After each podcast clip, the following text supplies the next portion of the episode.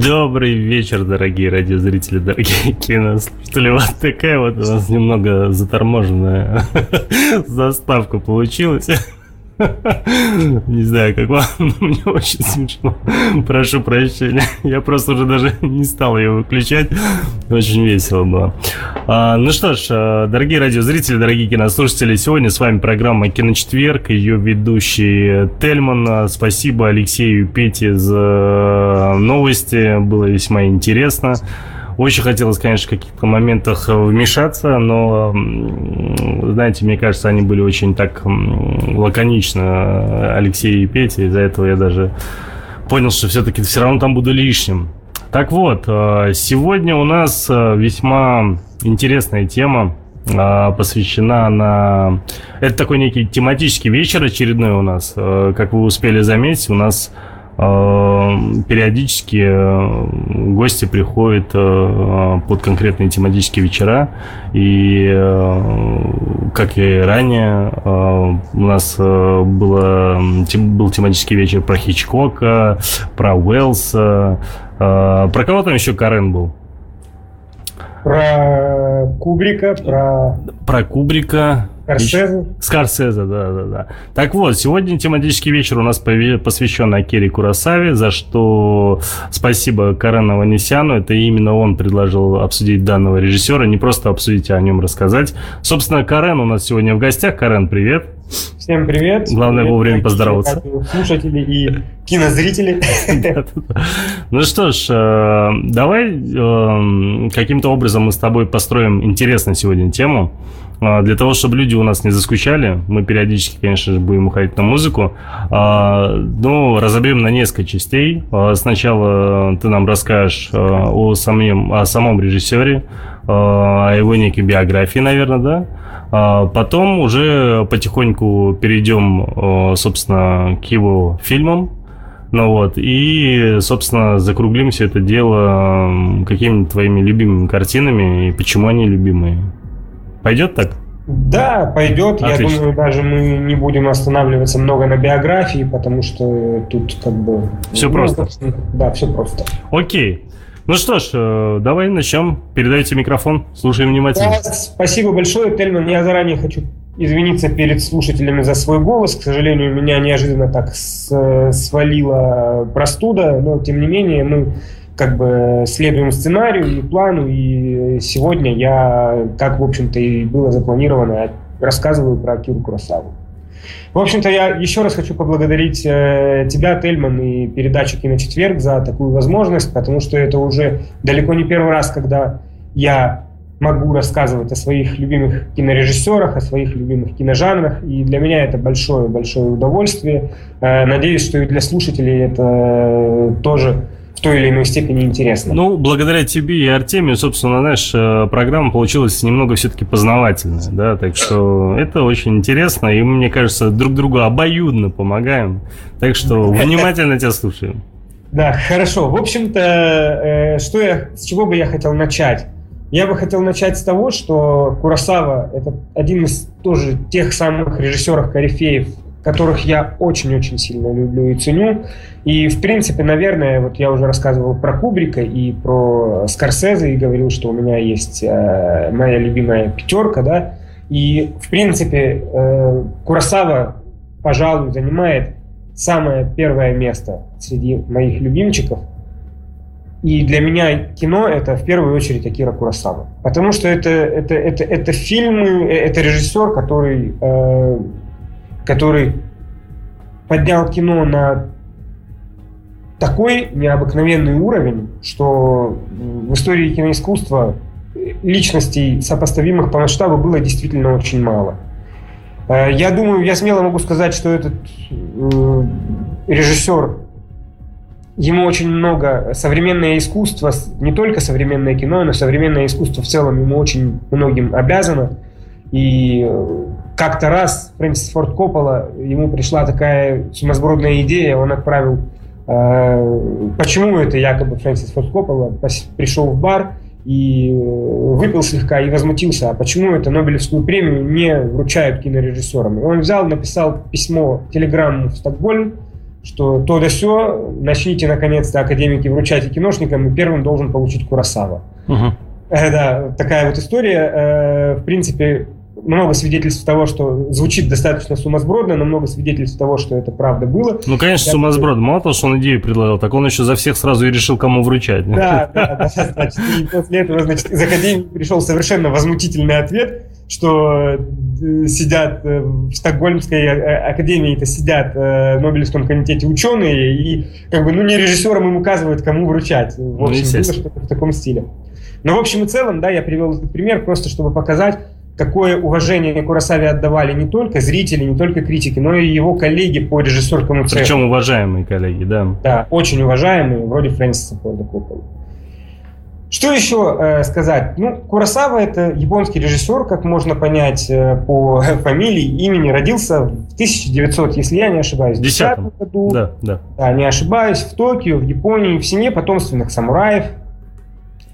Был не очень, не очень решительным а, парнем, он в школе он был достаточно слабохарактерным, дразнили его часто, он был э, плаксой, э, в общем-то так его и называли, плаксой, да, пока вдруг что-то не изменилось в его жизни, и он не увлекся кендо. Для тех, кто не знает, кендо – это японское искусство фехтования.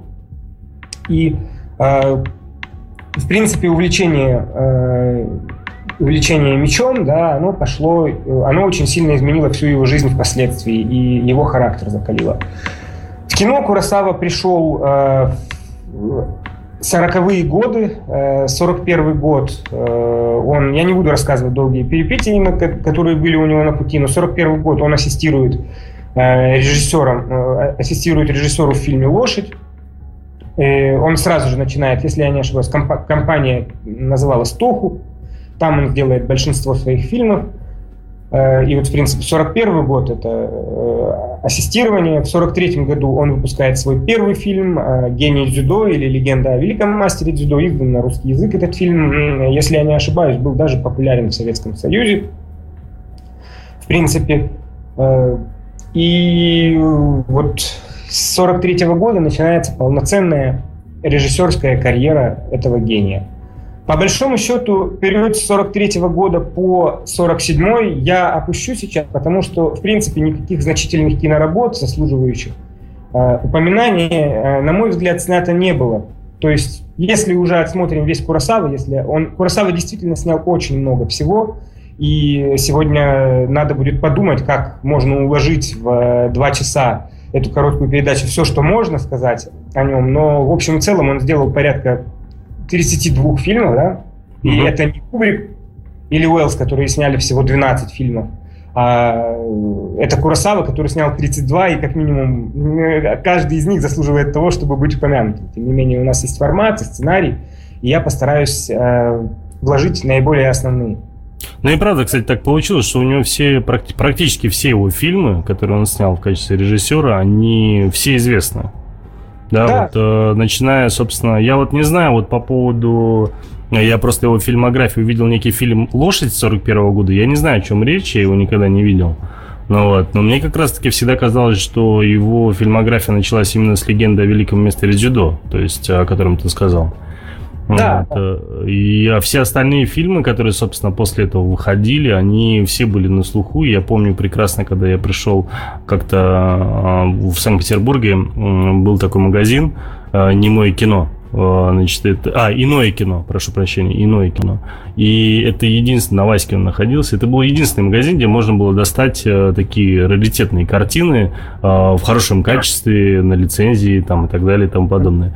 Так вот, э, я помню, туда пришел, значит, заказал у них Акиру, вот, и когда, собственно, я тогда думал, там, дисков, грубо говоря, там 4-5 максимум. Тут мне приходит собственно, он говорит, вот, и начинает раскладывать. Я говорю, я столько физически не осилю финансово. Так что в итоге попросил его выбрать лучшее, он мне дал лучшее, я помню, собственно, и с ними ушел домой. Я просто к тому, то, что, и причем он говорит о том, что, ну, они, говорит, все достаточно известные, то есть я просто даже помню это сейчас, что почти все картины были достаточно популярными. Да, да, ты совершенно прав. И, в принципе, говоря о великом э, гении дзюдо или легенде о великом мастере дзюдо, так и есть, потому что это полноценный первый фильм Курасавы, потому что в «Лошади» все-таки он был ассистентом режиссера, но и IMDb, и Кинопоиск, так как э, принято считать, что он очень большую часть работы действительно ассистент режиссера взвалил на себя и уже тогда проявил свои лидерские качества. Этот фильм присутствует в его фильмографии. Но, тем не менее, э, в титрах как режиссер, если я не ошибаюсь, Акира Курасава не значится. И полноценным фильмом, с которого начинается его режиссерская карьера, является «Гений дзюдо», который был очень популярен. В 1945 году вышло его продолжение «Гений дзюдо 2». Э, потом... Мне интересно, кстати, как вообще в военное время, да, все-таки мы не забываем же, что 43-й год, это, да, собственно, слушай. военное время, Вторая мировая война. Как вообще в это время что-то кто-то снимал, да еще и Япония, да, то есть да. Э, там же тоже как бы серьезные моменты происходили. Ну вот, и еще в сорок пятом году еще вторую часть снял, то есть ощущение, как будто... Причем, смотря его картины, вот правда, у меня складывалось э, впечатление, что человек находился в некой альтернативной вселенной, а, которая точно-точно наша, просто в этот момент у них не было Второй мировой войны. Ну, правда, то есть он, ощущение, как будто он абстрагировался от всего того, что происходило на тот период и снимал о совершенно другом. Да, вероятно. Кино — это магия, как-никак эту формулу не стоит забывать. И он великий творец, он э, создавал фильмы. И действительно не скажешь, что на тот момент страна, во-первых, была охвачена Э, Второй мировой. Во-вторых, не стоит забывать, каким огромным бомбежкам подверглась Япония э, в это время со стороны США. И действительно, снимать кино и еще так много, в таком количестве, было, наверное, трудно. Но, тем не менее, вот там даже вплоть до... Под, если брать ранний период творчества, там иногда бывает по два фильма в год. Э, вот, например, в 1945 году, помимо «Гения дзюдо 2», вышел еще и «Идущий за хвостом тигра», который снимался, да, и то есть там сроки производства же были совершенно другие, фильмы снимали за пару месяцев, бюджеты были совершенно другие. Но как бы то ни было, да, я не хотел бы задерживаться на этом периоде творчества, я бы хотел сразу же перепрыгнуть в 48 год, когда входит в свет фильм, который принято считать первым э, фильмом, в котором Курасава развивает свой режиссер, заявляет о своем режиссерском почерке, и большинство, сам автор, его поклонники, и в киноведении принято считать, что зрелый режиссер, зрелый Курасава, начинается с 48 года. Это «Пьяный ангел», да. совершенно верно. Этот фильм был также, мне, мне очень повезло, потому что этот фильм был первым фильмом Курасавы, который я посмотрел. Э, посмотрел на видеокассете его очень-очень-очень давно, потом впоследствии огромное количество раз пересматривал. В принципе, можно смело сказать следующее. Все то, что режиссер заявил в этом Э, в этой истории, э, те темы, которые он там поднял, они волновали его всю жизнь, и, в принципе, от фильма к фильму, так или иначе, он обращался к ним и обыгрывал их э, на примере разных сюжетов и разных историй.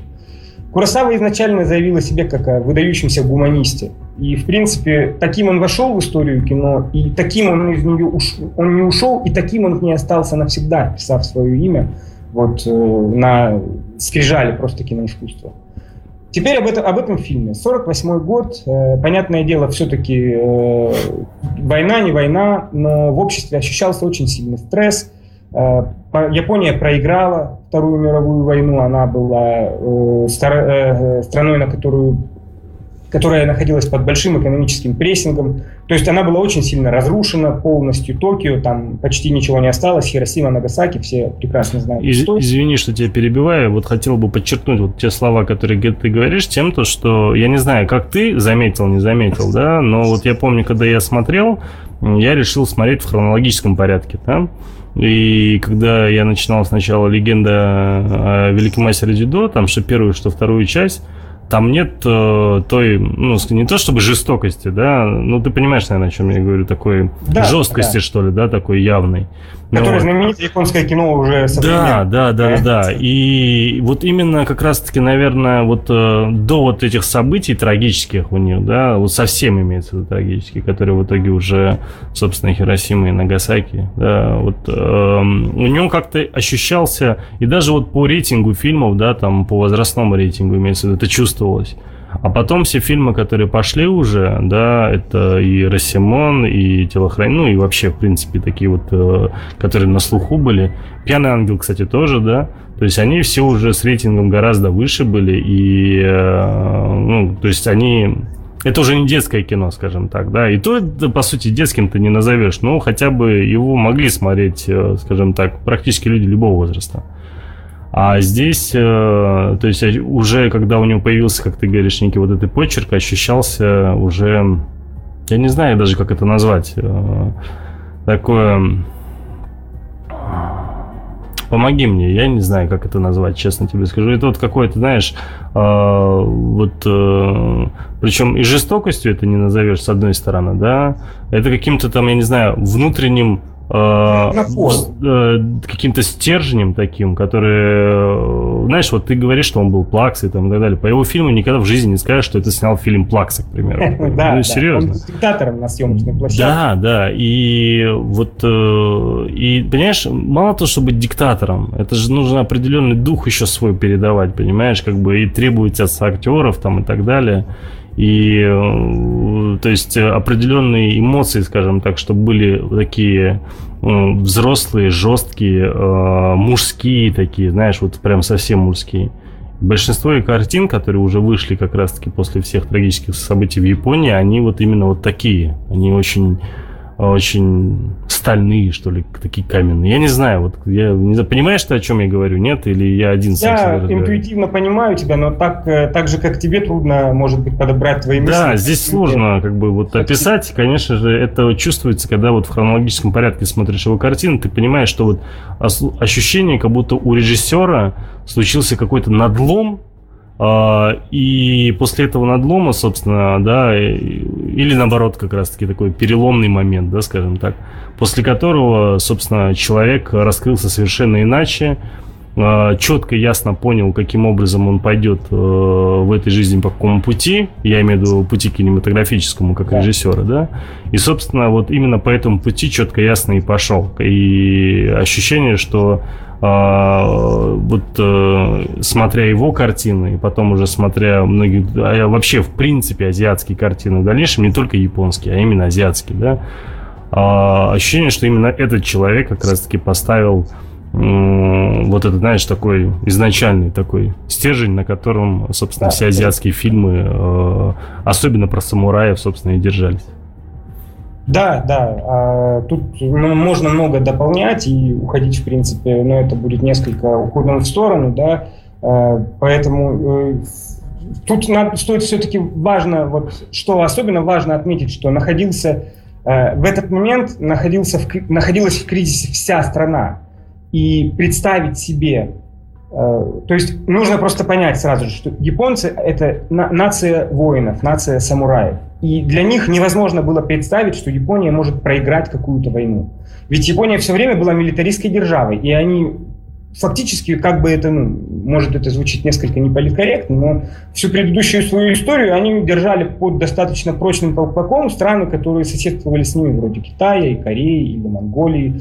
И э, в стране действовал очень жесткий милитаристский уклад, и она всегда была закрытая миру. И здесь в массовом сознании произошел капитальный перелом. Япония проиграла Вторую мировую войну. Многие, э, многие не могли в это поверить очень долго, и общество должно свыкнуться было с этой мыслью. И вот в этой атмосфере рождается этот фильм фильм «Пьяный ангел», он показывает, он показывает Японию вот такой именно, какой она была в те годы. А, выдающиеся кинокритики американские, Дональд Ричи, он большой а, специалист по Курасаве, он писал о том, что для японского кино «Пьяный ангел» явился чем-то, чем а, для итальянского в свое время «Похитители велосипедов».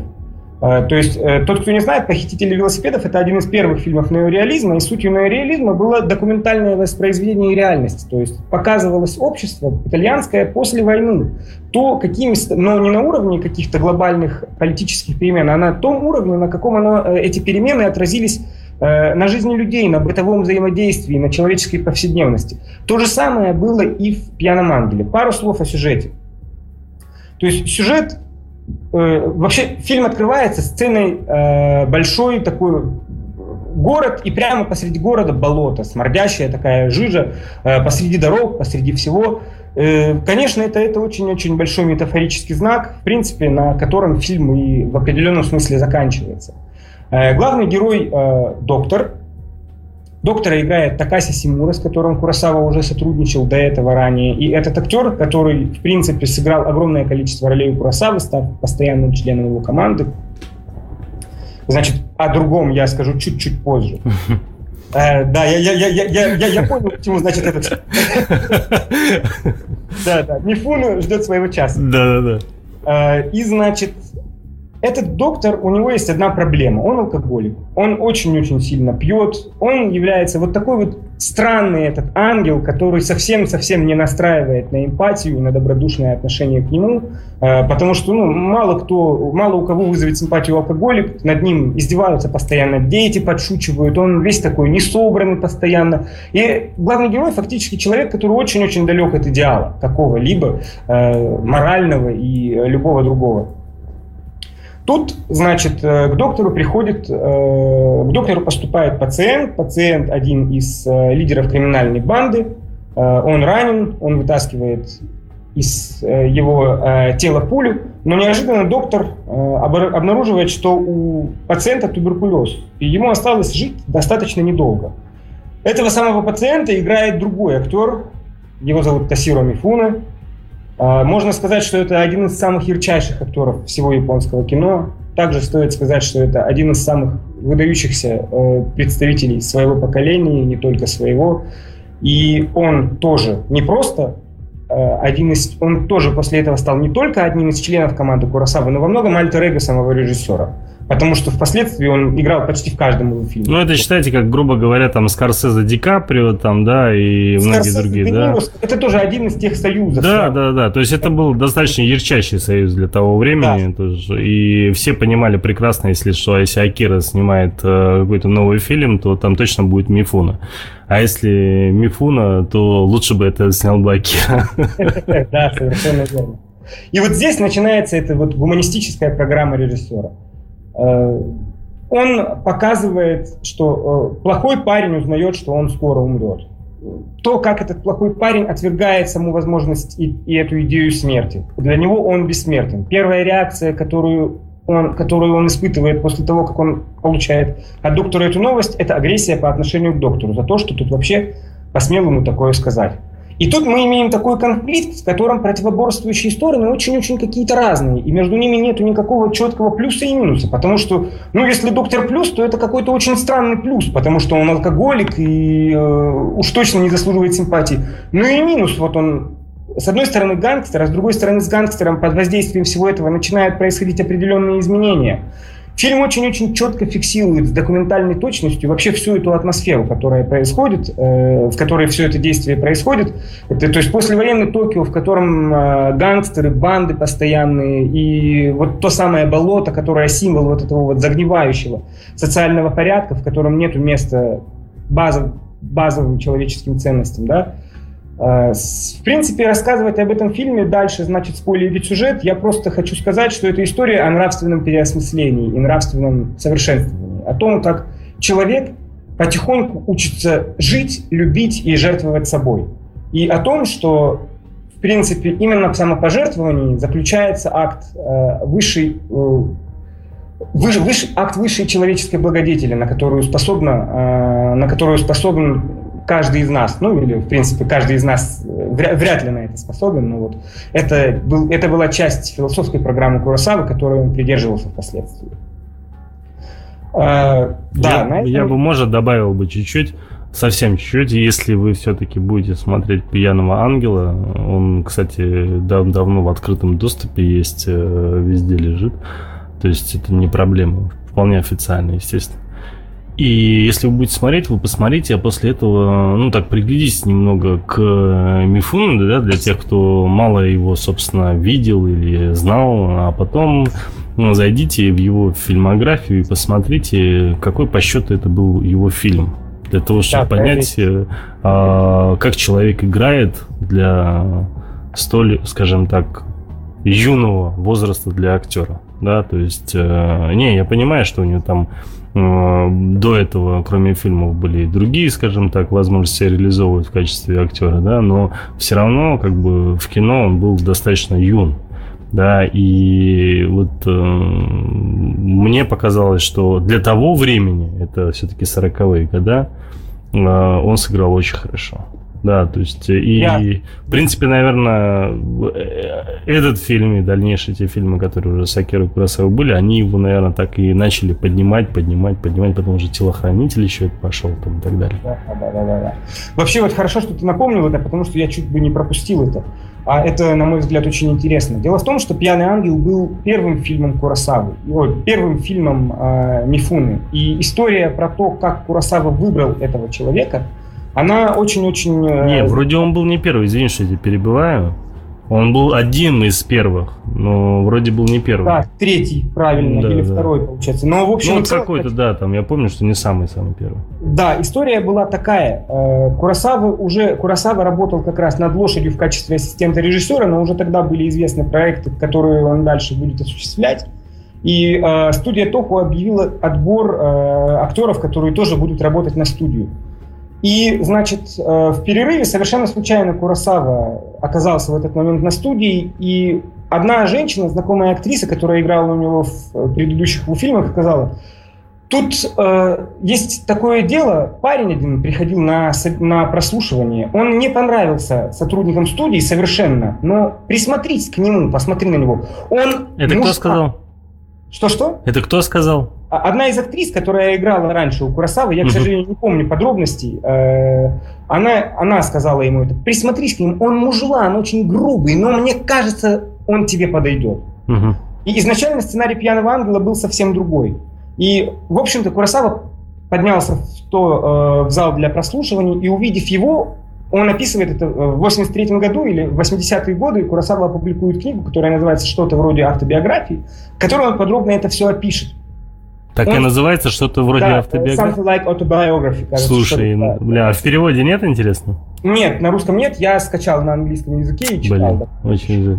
Э, значит, и он подробно описывает это, что когда он увидел этого человека, он говорит, ярость просто кипела в нем. В нем кипела какая-то совершенно саморазрушительная энергия, и он будто бы пожирал и уничтожал сам себя. И он говорит, что в, в этот момент я испытал совершенно неописуемые чувства, и я понял, что это то, что мне нужно. Фактически именно вот одна эта сцена по Мифуне, она заставила его почти полностью переписать э, сценарий «Пьяного ангела» и переработать его в сторону вот такой вот э, и сместить акценты с доктора, потому что как бы доктор, пьяный ангел и центральный персонаж, на гангстера. И центральная в этой истории, как бы, хотя история про пьяного ангела, но центральным все-таки является моральная дилемма и вот это вот изменение, которое испытывает герой Мифуны, фактически, который отбил э, все внимание на себя. Э, это было впоследствии, после этого, да, как я уже сказал, они начнут э, сниматься, э, они начнут делать очень много фильмов и очень неприятно расстанутся, но об этом чуть позже. Кстати, на, по, по поводу неприятно расстанутся, я этого не знал. Ну, да, интересно будет послушать. Дойдем, дойдем угу. до этого, хотя я особо света не пролью, но тем не менее. Угу. 49-й год, следующий фильм – а, Тихая дуэль. О. Снова Мифуны в главной роли. А, я могу сказать так. А, и «Пьяный ангел», а «Тихая дуэль» еще больше. Это фильмы, которые они настолько просты и понятны и общечеловечны, что их можно смело смотреть даже современному зрителю. В том плане, что там нет никаких... Эм, там киноноваторства не подчиняли себе сюжет не, и не были самоцелью режиссера. И это было очень простое всегда кино, которое просто трогало кого-то или не трогало. То есть, если, допустим, с фильмом Бергмана или с фильмами каких-то других корифеев тех лет, я был бы очень осторожен, рекомендую их простому зрителю, то Курасава это как раз-таки тот случай, когда я могу сказать, смотрите эти фильмы, потому что они простые, понятны, и они говорят с зрителем на языке, универсальном языке человеческих ценностей. Поэтому и «Пьяный ангел», и в еще большей степени «Тихая дуэль». От этого фильма вообще я не мог оторвать глаз. Сюжет такой, что идет война, и главный герой, доктор, хирург военный, он оперирует. Значит, во время операции над одним из пациентов у него э, скальп э, режет руку, и он э, режет палец, и у него открытая рана. Этой открытой раны он продолжает оперировать, но так уж получается, что пациент, которого он оперировал, э, был болен сифилисом. И доктор заразился сифилисом от, э, через э, контакт крови, получается, от своего пациента. Пациента, да. Что происходит дальше? Дело просто в том, что э, тут можно... Сегодня эти некоторые вещи, может быть, не так понятны, исходя из морали японского общества, которая была, но тогда сифилис э, считался чем-то постыдным, и это значит, что человек ведет аморальный образ жизни, раз болен этой болезнью. И в Японии всегда на э, каких-либо больных смотрели как рода прокаженных, и их всегда пытались задвинуть за э, рамки привычной социальной системы. Тихая дуэль это ну, и вот доктор, он заболевает, он возвращается своими, он понимает, что у него сифилис, он держит это в тайне, у него есть любимая, которая ждала его 6 лет – но он понимает, что на нем лежит ответственность, и он не может подвергать. Теперь он аморальный человек, и сифилис на тот момент это смертельная болезнь, от которой редко выживают, э, которую редко э, переживают, да, скорее всего, чаще всего от нее умирают. Он пытается, он намеренно холоден, вопреки той глубокой любви, которую он испытывает к своей э, невесте, которую он... Ну ты сейчас все весь фильм расскажешь, слушай, это, это, это же эмоции, не, не слушайте Карана, короче, не, это, Хорошо, ладно, это, это один из тех фильмов, во-первых, мне безумно в свое время, знаете, я вот как бы не понимал название, как бы, ну, тихая дуэль, да, но после просмотра фильма ты понимаешь, насколько глубоко название само по себе э, определяет фильм, что вообще, в принципе, редко случается. И да. картина вообще, ну, мне очень сильно тронула, да. Я, правда, смотрел ее, ну, для меня достаточно в юном возрасте, почти там, скажем так, там, ну, давно, лет 10-15 назад, я сейчас точно не помню, да, но я картину до сих пор помню очень хорошо, и э, мне она очень понравилась, и я скажу то, что Э, у меня тогда сложилось впечатление, да, я помню, что вот это впечатление меня не покидало практически весь фильм. Ощущение было, что э, актеры сами, сами по себе. Как они будто... просто проживали жизнь. Да, да. То есть было ощущение, как будто, в принципе, они не играют, а как будто, вот, в принципе, ну, как будто ты просто смотришь э, э, реальную историю, которая, собственно, происходила. Просто все это таких э, темно-серых, черных тонах там и так далее. Вот. И я тогда еще даже не понимал, что за режиссер там и так далее. Я уже потом это уже, собственно, узнал, да. И вот э, я не могу сказать, что по поводу там почерка что-то чувствуется, потому что все-таки здесь э, этот э, фильм ближе, как правильно сказал Каран, к ангелу, да э, пьяному ангелу. Ну так, эмоционально, по крайней мере, да, да вот да. по поводу вот этих внутренних переживаний, по поводу вот этой, собственно, переживаний семьи, взаимоотношений. Э, ну, это, конечно же, я считаю, здесь вообще не нужно сюжет дальше рассказывать, потому что лично для меня даже вот история, скажем так, э, скажем, его заражение, это же в фильме тоже, если ты э, скажем так, никого не слушал, аннотации не читал, там трейлер не видел, ты этого не знаешь, понимаешь? И для меня это было тоже достаточно неожиданным. Я, правда, не понял, чего такого смертельного, а потом, да, естественно, я понял, что это для того времени это была достаточно смертельная штука, конечно. Ну, да. не говоря уже о том, то, что как к этому относились, когда. В обществе. Да, да.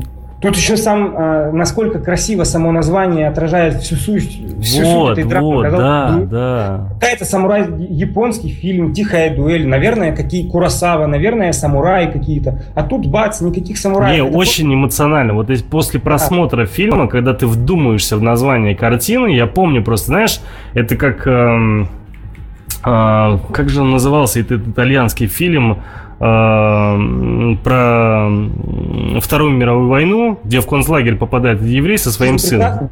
Да, да, да, да, да. То есть э, как ты э, совершенно иначе смотришь на название фильма после концовки, когда его отводят там, да. сам да, понимаешь, да? Ты да. понимаешь, что обозначает эта картина, что жизнь прекрасна там для тебя, да, что он ее пытался сделать прекрасной для сына, да? То есть настолько тонкости такие, которые эмоционально тебя задевают. И вот я помню вот свои впечатления, когда я совершенно помню даже, да, был там Оскар, вручение Оскара, выиграл тогда как раз-таки вот этот... Э, да, да, да, да, да. Как он бежал по креслам, да, да, да, да, да. Ну вот, помню это. И сразу после этого Первый канал показал этот фильм, а я его как раз до Оскара не видел. Ну вот, и после просмотра я вспомнил как раз-таки «Тихую дуэль» именно вот за счет названия, да, потому что помню, что эмоционально вот меня затронула вот точно такая же ситуация, что вот после картины, когда все это, собственно, заканчивается, ты совершенно иначе и глубже вникаешь в само название. Это, это важно. Вот честно скажу, вот такие мелочи вроде как, да, но ты понимаешь, что ты вроде уловил суть, которую тебе хотел показать режиссер, понимаешь? Потому что название же это то, что пытается режиссер сказать как бы в начале и в конце, когда ты понимаешь. И когда ты в итоге после просмотра, скажем так, у тебя все стоит, э, все точки над «и», и ты вроде как понял, у тебя некое такое уважение, что ли, к самому себе, что ты вроде как оценил ну, Акиру по достоинству. И вроде понял и услышал, что хотел сказать. Здесь, э, нет, здесь действительно все очень красиво. Э, тихая дуэль, которую доктор ведет сам собой, и никто об этом не знает, кроме него самого и нас, зрителей, которые наблюдают за этими душевными метаниями. Вот ну, потрясающий фильм, который я очень рекомендую смотреть. На этом я закан... хотел бы закончить здесь, потому что тут дальше действительно будут спойлеры. И перейти к... Я очень коротко скажу о двух следующих фильмах, потому что я готовлю большой-большой пирог. Давай э, ты буквально коротко о двух фильмах скажешь, и мы потом перейдем на музыкальную паузу да. и, собственно, продолжим. Окей? Окей, окей, да, Давай. да. Хорошо. То есть 49 и 50 годы это два фильма «Бездомный пес» и «Скандал». А, «Бездомный пес» отчасти рифмуется с э, передачей про нуар, потому что кинокритики относят этот фильм как раз к э, образцу не американского нуара. Не смотрел, кстати. Да, «Бездомный пес». Э, сюжет очень короткий, очень коротко. Заключается в том, что полицейский теряет свой пистолет серийный, и тут он начинает его искать по трущобам токийским тут он э, начинает происходить убийства, которые произведены из этого пистолета, у него начинаются моральные дилеммы и чувство долга, э, что он должен обязательно найти убийцу и остановить его, потому что пистолет его. Тут метафора самурая, который потерял свое оружие. Для самурая это большой позор, когда самурай теряет свой меч. И, в принципе, этот национальный мотив, он вот так вот обыгрывается в современных реалиях. Впоследствии фильм страшно изуродовали в американском прокате, и Курасава после этого сказал, это был единственный раз, когда я пожалел, что Япония проиграла Вторую мировую войну. Да ты что? Да. А в каком смысле изуродовал? Что ты имеешь в виду? Монтаж или что? Да, его порезали, его, по-моему, да, его порезали э, в прокате страшно. А за счет чего? Это без разрешения того же режиссера, тем более, ну, что конечно, фильм был снят ну, а в Японии. Так что, мало, так что разве мало делали? Сколько порезанных версий, непонятно. Не, ну без разрешения же режиссера это невозможно, разве Слушай, нет? ну как невозможно? В Советском Союзе что? Ты думаешь, э, разрешение спрашивали, когда фильмы резали? Непонятно как. Нет, конечно. Фильм, э, режиссер здесь не властен, здесь властна студия Мейджор, которая купила права на показ фильма. Или я не знаю юридических тонкостей, но... Э, ну, вообще, учитывая, что это был, грубо говоря, практически там 50-е годы, да, там... 50-й год, ну, да. считай, да, и учитывая их проигрыш и т.д. и т.п., все, что было в э, США, то, конечно же, понятно, что вполне возможно на него просто положили. Да, ну, в общем, такая фраза была режиссером обмолвлена, он ее обронил. Так, а сейчас, вот если фильм смотреть, э, ну, кстати, заметьте, то, что почти все фильмы, которые мы сейчас обсуждаем, их можно абсолютно бесплатно посмотреть, они все давно в открытом доступе. То есть э, это ну, как бы достаточно очень удобно. Так, а... На лицензии он хорошо озвучен, так что здесь тоже никаких проблем нет. Фильм можно посмотреть в том виде, в котором его завещал как бы режиссер. Он идет 2, 2 часа 2 минуты, поэтому никаких проблем здесь э, нет. Тем, кому интересно посмотреть на образец японского нуара, такого, пожалуйста. Сказать, что этот фильм какой-то обязательно в творчестве Куросавы, я бы, пожалуй, не стал. Но я его очень люблю, потому что там еще очень молодой, очень такой э, харизматичный Тасиро Мифуны. Э, впоследствии он будет бородой, но пока еще он бритый. Да. Ну, слушай, что-то как-то ты меня немного заинтриговал, потому что я сейчас так посмотрел мельком на скриншоты фильма. Так весьма интересно. Да, и... Но это немного не Курасава. Ну, так, опять же, по этим самым смотришь... Курасава редко прибегал к криминальным интригам вообще в своих фильмах. Все-таки он чаще брал либо такие возвышенно-гуманистические сюжеты, либо исторические все-таки. А здесь вот именно такой вот э, жесткий криминальный сюжет, э, полиция, преступник. В принципе, мне на ум только еще один фильм приходит, о котором будет сказано позже. Э, поэтому достаточно нетипичное все-таки с точки зрения сюжета кино, да. Ну, фильм стоит просмотреть. Я, я, для меня, я не могу здесь быть объективным, потому что у меня нет фильмов Куросавы, которые смотреть не стоит. А, ну все, понятно. Окей, согласен. Поэтому не буду... Тут не поспоришь, да. да. И еще один фильм, о котором я коротко хотел сказать, это «Скандал». Э, последовал фактически почти сразу же за «Бездомным псом». 50-й год. Тоже не э, смотрел. Пик развития желтой прессы в Японии, и когда вот эти вот дилеммы о том, что позволено прессе, частная жизнь и публичная жизнь, про то, и в принципе Курасава рассказывал, что он был настолько э, доведен до предела вот этим вот вмешательством прессы грубым в частную жизнь знаменитостей, что под этим вот впечатлением он снял скандал. Сюжет э, там строится на том, что знаменитость всего лишь один раз э, встречается с одним другим известным художником, он ее подвозит, совершенно случайно делают кадры, и из этого получается большая-большая желтая история, люди стоят за себя, за свою честь и так далее и тому подобное. Дилемм моральных фильм ставит много, а, смотрится очень тоже по-современному, но я тоже не могу сказать, что это что-то обязательное к просмотру у Курасавы, но мне тоже нравится этот фильм. Надо будет глянуть. Глянь. Ну, все? Все, да, и мы можем сделать музыкальную паузу. Я э, готовить буду пирог большой, который я сейчас вынесу после. Хорошо, давай перейдем на музыкальную паузу. Поставлю саундтрек из фильма «Семь самураев». Потрясающе.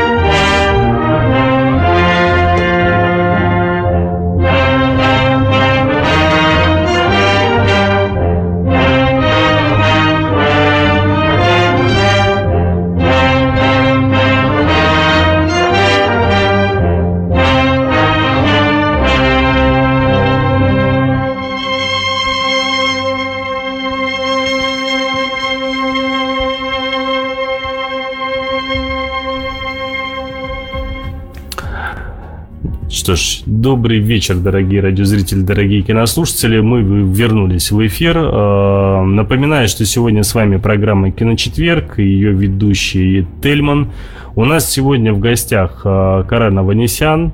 Карен, Всем привет. А, значит, напомню нашим зрителям, что сегодня тема дня это у нас э, режиссер, э, сценарист, э, продюсер. Гений. Да, гений кинематографа азиатского, это Акира Курасава. Собственно, уже мы закончили биографию в предыдущем часе, мы закончили уже и часть э, по его фильмам прошлись. Ну, впереди у нас, э, как сказал Карен, большой-большой пирог от него, так что мы внимательно тебя слушаем дальше. Да, спасибо большое, Тельман. Э, мы подошли к очень-очень важному фильму не только в карьере Курасавы, но и в истории всего японского кино – ну, мирового это-то понятно, а японского в том плане, что этот фильм вывел японское кино, которое было достаточно закрытым и малоизвестным, на мировую арену, и о нем стали говорить. Итак, 1950 год. Представим себе сразу же вот Японию 50 -го года. Курасава несколько лет назад до этого снял кое-какой фильм. Студии он категорически не понравился. Его отложили в какие-то архивы, и, в принципе, шансы, что этот фильм кто-то где-то когда-то увидит, были безмерно малы. И тут, э, значит, э, Венецианский кинофестиваль, э, глава киностудии «Униталия фильм», его звали Джулиано Старминджоли, решает найти какие-то интересные фильмы новые из неевропейских стран и отправляется в Японию. Ему отдают в распоряжение полностью архива киностудии, он там ковыряется, что-то смотрит, и тут он находит... Киностудии? Да, он приезжает на Тоху, а, э, Тоху дает располож... киностудию Тоху, ему дают в распоряжение архив, угу. он отсматривает там фильмы, и тут он видит кое-что, от чего теряет дар речи. Этот фильм настолько поразил его, что он решает, я должен взять его с собой в Венецию. И тут вот такая вот проблема, что фильм, который уже два года или три даже лежит на полке, он полностью покрылся пылью, студия особо не поняла его намерений, Курасава об этом обо всем знать не знал, но так или иначе фильм долей, вот просто по воле случая он попадает на кинофестиваль в Венецию. Название фильма, я не знаю, кто-то догадался, может быть, уже, кто-то не знает и не догадался, это не страшно, я для этого сюда и пришел. Расеман, Рассимон же, нет? Расси, Рас, Рас, наверное, Рассимон, но я не знаю. Расси, я все время называл его Рассемон. Ну, Рассимон, хорошо. Расчет, вот как бы, да, наверное, Рассимон. Да, правильно. Рассемон, да. Фильм «Рассимон». Фильм «Рассимон» едет в Венецию. Казалось бы, на это никто не ставит, и Курасава уже вообще давно потерял какие-то надежды на то, что фильм увидит свет э, широкий. Но этот фильм вызывает совершенно э, такую же восторженную реакцию у мировой публики, которую, э, которую он вызвал у господина Старвинджоли. Люди аплодируют этому фильму и главный приз, приз Венецианского кинофестиваля. Это было в 1951 Фильм «Расимон» основан на двух рассказах выдающегося японского писателя Риноска Акутагава «В чаще» и «Врата Расимон». Курасава взял, соединил, перемешал и сделал из этого свою историю. В главной роли Тасиро Мифуны э, играет, главную роль играет Тасиро Мифуны. Это была первая крупная такая роль вообще, вот именно по-настоящему прорывная с точки зрения актерского. Достижение для Мифуны, да, потому что там он представляет в совершенно потрясающих красках. Итак, о сюжете я все-таки скажу. А, не надо. Не останавливать меня можно, пожалуйста? Пожалуйста. Это очень важно, потому что об этом фильме бессмысленно рассказывать и рассуждать, все-таки в двух словах не пересказав его сюжет. Значит, э, дождь идет полным ходом, средневековая Япония, Эдо, Эдо ныне называется Киото, это старая японская столица, и в разрушенных воротах укрывает, находит э, прибежище э, несколько человек – и они начинают рассказывать друг другу историю о том, что вот совершенно недавно здесь э, изнасиловал один бандит, изнасиловал жену самурая, и э, один из свидетель рассказывает историю, тут другой слышит это, перебивает его, говорит, да нет, все было не так, рассказывает свою. И вот именно на этом строится фильм, на том, что у нас есть несколько точек зрения на одно и то же событие. Несколько человек, которые рассказывают эту историю, видят, видели все это совершенно по-разному. А, концовку говорить не буду, в принципе... Э, спасибо. Да, спасибо. Ну, нет, раз уж так, то скажу, что правду не нашли. Ну, да не надо ничего говорить. Но дело же не в том, что, во-первых, э, у каждого, кто посмотрел, своя правда. Давай так. Да. И, и кроме этого всего здесь э, я, я откровенно скажу, что я после просмотра, конечно, не, не терял дар, дар речи, да, но для меня фильм был абсолютно неожиданностью. Абсолютный. Я вообще не думал, что я посмотрю нечто подобное, потому что когда я вдруг решил, это какой год-то был? Сейчас, да, бог а. памяти. Ну, где-то лет 10, наверное, назад я его решил посмотреть. Это был 2007-2008 год, ну, чуть меньше, неважно. И э, я вообще был, знаешь, мне совершенно случайно его посоветовали. Он был среди нескольких, скажем так, DVD э, у меня.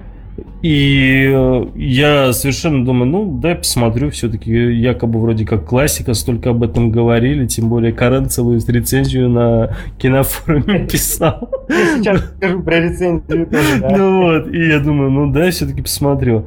И для меня это было совершенно неожиданное кино, потому что я не ожидал увидеть нечто подобное, потому что мне казалось, что, ну, неужели могут в 1950 году написать такой очень качественный сценарий с таким интересным сюжетом?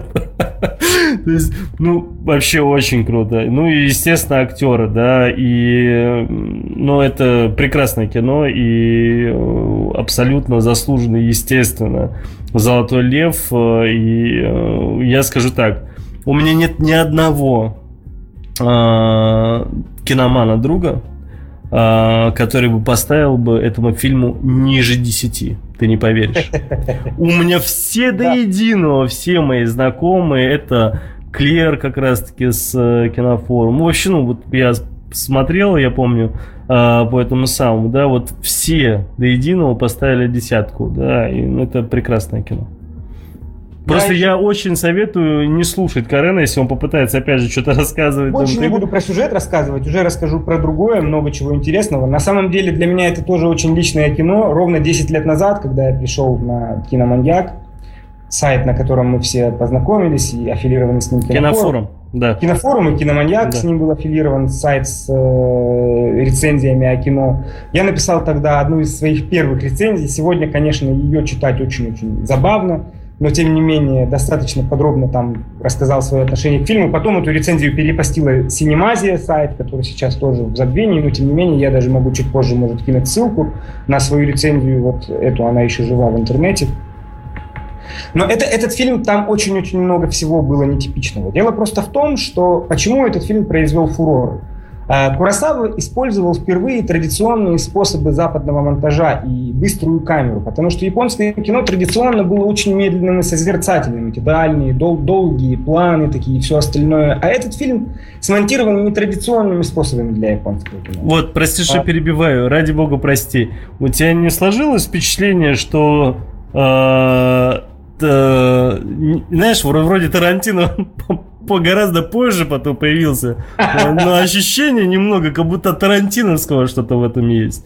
Но не знаю, вот ощущение, по крайней мере, сценарное я имею в виду. Я, я, я, я думаю, большой комплимент незаслуженный Тарантину сейчас был отвешен. Да нет, я, скорее всего, естественно, все это было наоборот, да, скорее как ну, раз Тарантино, ну, не скорее всего, естественно, так и было, да. Просто у нас в нашу эпоху у нас все наоборот, мы скорее ну смотрим ну, Тарантиновское, а потом уже такое. Да. Прости, что перебил, да.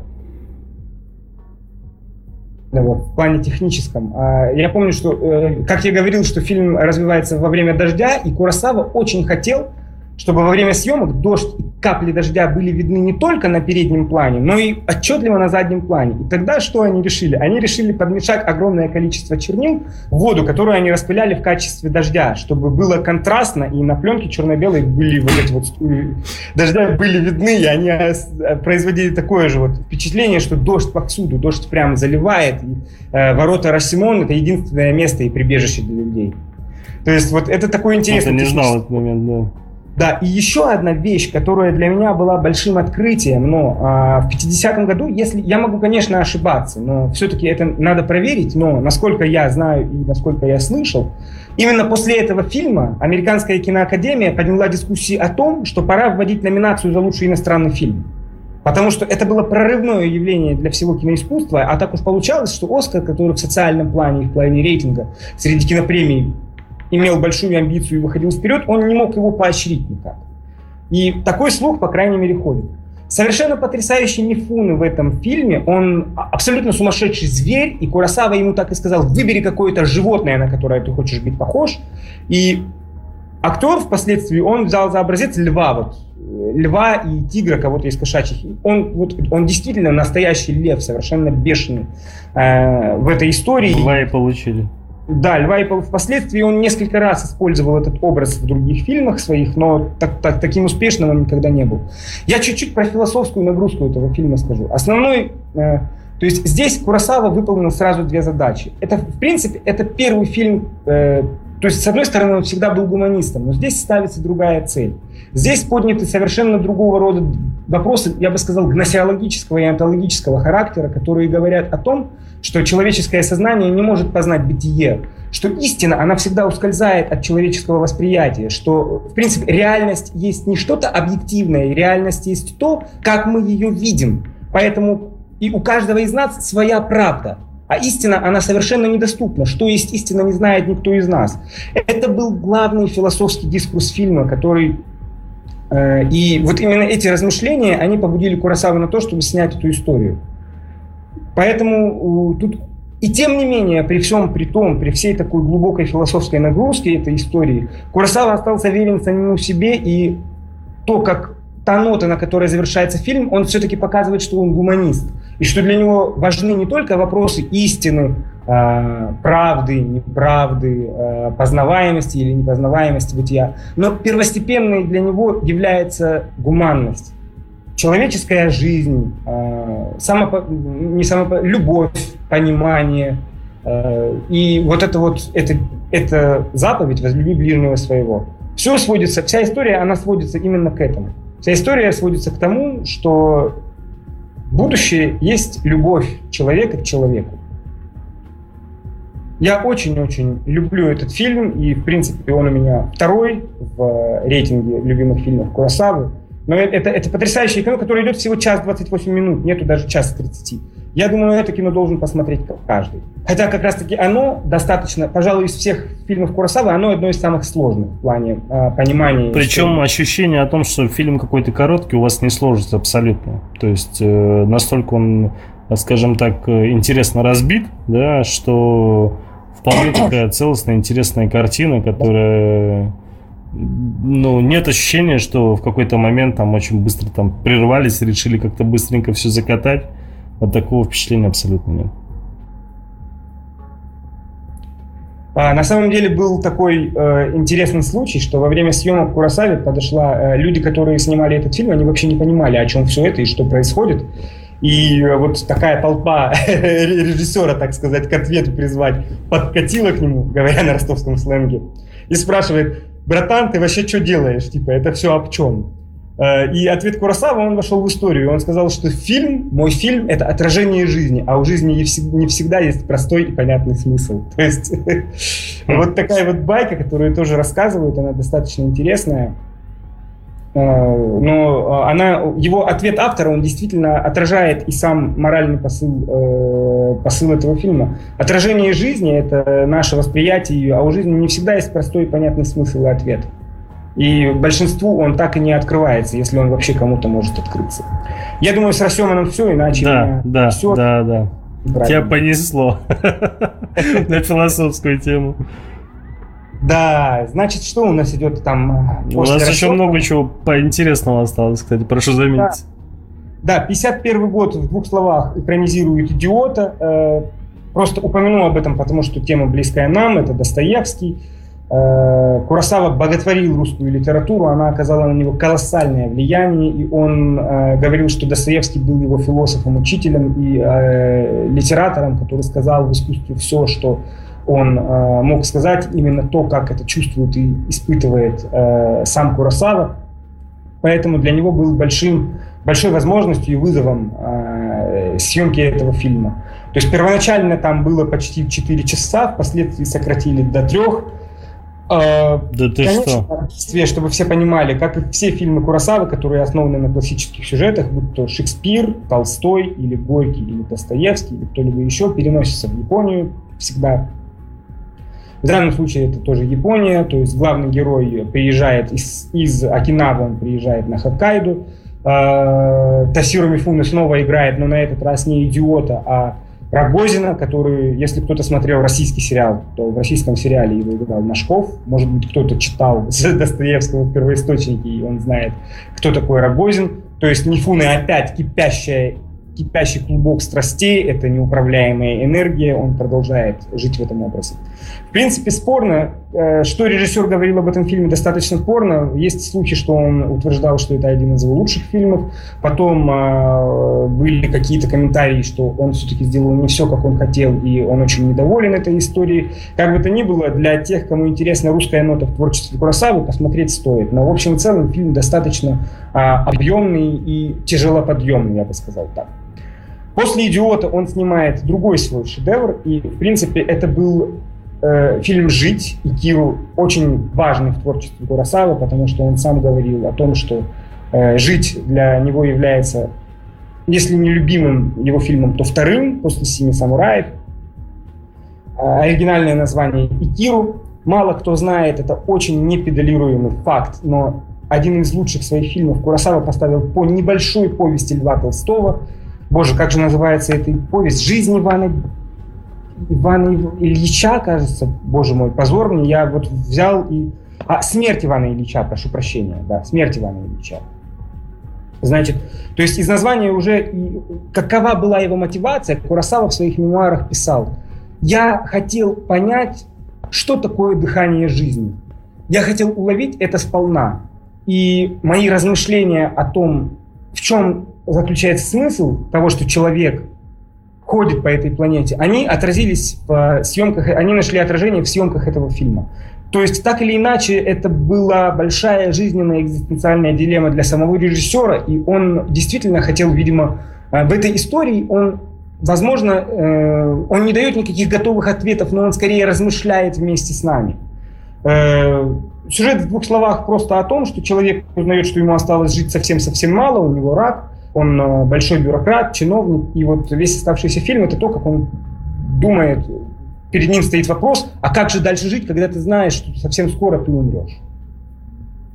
Э, хотя повесть, которая лежала в основе, она была очень-очень небольшая, фильм получился достаточно тоже объемный. Он э, больше двух часов, не помню сколько точно, но то есть разделен тоже на две части – это Курасава, если я не ошибаюсь, впервые этот прием использовал в «Идиоте», э, хотя в «Жить» он играет несколько другую часть, потому что как казалось бы, вот она главная интрига, и вот тут в середине фильма главная интрига заканчивается, и что же после этого? А после этого начинается вроде как та же самая история, но совершенно другая. Э, то есть этот прием потом он использует в фильме «Рай и ад», я не хочу спорить, где история достигает своей кульминации и начинается новый отчет. Но суть, вот ты, кажется, думаешь, что тебе все два часа тебе будут рассказывать про то, как герой доживает остаток своей жизни. А нет, история заканчивается и ставит четкую, четкую точку в середине. Но это только середина. После этого еще половина фильма, и, э, казалось бы, вот все совершенно переворачивается, ну, на, на, не то чтобы наизнанку, но э, режиссеру еще что есть сказать. А и о жизни, и об этом герое, даже тогда, когда эта история этого героя в хронологическом порядке окончена. Жить очень стоит смотреть, хотя это долгое кино, это еще и очень, э, очень трогательное кино. Наверное, оно действительно не дает однозначных ответов. но э, показан просто старик, который пытается понять, а зачем я топтал землю все эти годы? Вот совсем скоро я умру, а что останется после меня? Ради чего все это было и в чем смысл всего этого? Правильно ли я жил или неправильно ли я жил? Есть ли у меня возможность сделать хоть что-то хорошее для этого мира, чтобы остаться не просто... То есть очень-очень много всего, очень много вот этих вот экзистенциальных размышлений, э, которые, которые, видимо, были значимы для самого режиссера, потому что это очень исповедальное и очень личное кино. То есть э, видно, что для режиссера было очень важно снять этот фильм именно так, как он снял. И, а как э, это было видно? Это, это видно просто потому, что настолько интимный материал и настолько интимно показан внутренний мир старика, что ты понимаешь, что речь идет просто о том, что автор вложил сам в уста своего персонажа, в уста, не только в уста, но и в мысли своего персонажа. Потому что он ведь был еще и сценаристом, это, это история его. Понимаешь, автор изначально, у него возникла такая моральная дилемма. И решение этой моральной дилеммы он а, произвел в виде этого, он, он решил эту э, дилемму в рамках фильма. Хотя он ее не решил, но он просто поставил этот вопрос э, чуть по-другому и показал возможные варианты ответа. Потому что фильм не дает ответ на вопрос о том, что есть смысл жизни. А, но, понятное дело, наблюдав, понаблюдав за историей этого человека, рассказанной в этом кино, понаблюдав за размышлениями автора, я думаю, каждый сможет вынести что-то для себя. Однозначно. И я уверен, что эта история затронет сердце каждого. И там очень символично, что главный герой бюрократ, который всю жизнь провел в бумажках, э, и впоследствии он сам заложник той системы. Заинтриговал. Я просто не видел эту картину. Ты просто тоже бюрократ. Ну да, да, да, да. Из-за этого. Да не то, что, ну вот, э, во-первых, ну у каждого человека такие мысли в голову приходят, да, когда ты такой еще скажем так, некий офисный планктон, да, то, естественно, ну, заинтересовал. Надо будет посмотреть да. обязательно. То есть тут э, парадокс, э, что мы начинаем жить жизнь сполна только тогда, когда мы понимаем, что мы скоро умрем. Э, когда мы понимаем, что мы... Мысль понятная и даже не новая, что мы начинаем ценить то, что... Когда мы что-то теряем и близки к тому, чтобы это потерять, мы начинаем это ценить. Но, тем не менее, вот этот фильм — это один из тех, которые обязательно смотреть у Курасавы надо. Я бы хотел сейчас перейти к следующему, потому что вот сейчас это просто самый важный период. Я фактически вот даже не знаю, просто э, настолько один просто шедевр за шедевром идет. Э, потому что следующий фильм для меня, мы наконец-то дошли до моего самого любимого фильма Курасавы. Э, это 54 год, «Семь самураев». Ну, по Если мы можем сделать короткую паузу на буквально на три минуты хотя бы, я был бы очень благодарен. Ну да, давай, конечно. Я так просто аж прилег, слушая тебя, так было интересно. Я пристроился. Ну да, я, я, я, я водички слегка... Да, э, да, да.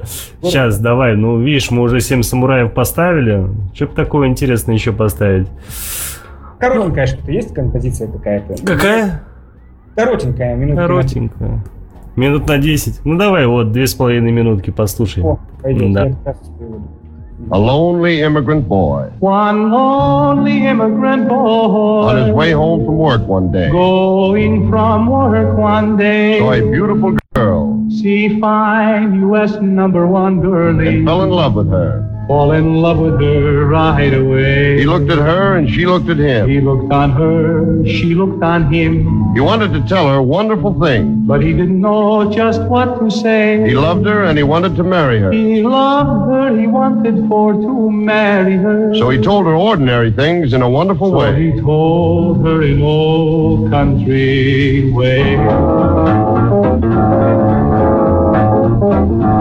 Come on to my house, my high house, I'm gonna give you candy. Come on to my house, my high house, I'm gonna give you apple, a plum, and they forgot to do it. Come on to my house, my house, come on. Come on to my house, my house, come on. Come on to my house, my high house, I'm gonna give you figures and the dates and the grapes and the cakes. Come on to my house, my house, come on. Come on to my house, my house, come on. Come on to my house, my house, I'm gonna give you candy. Come on to my house, my house, I'm gonna give you everything.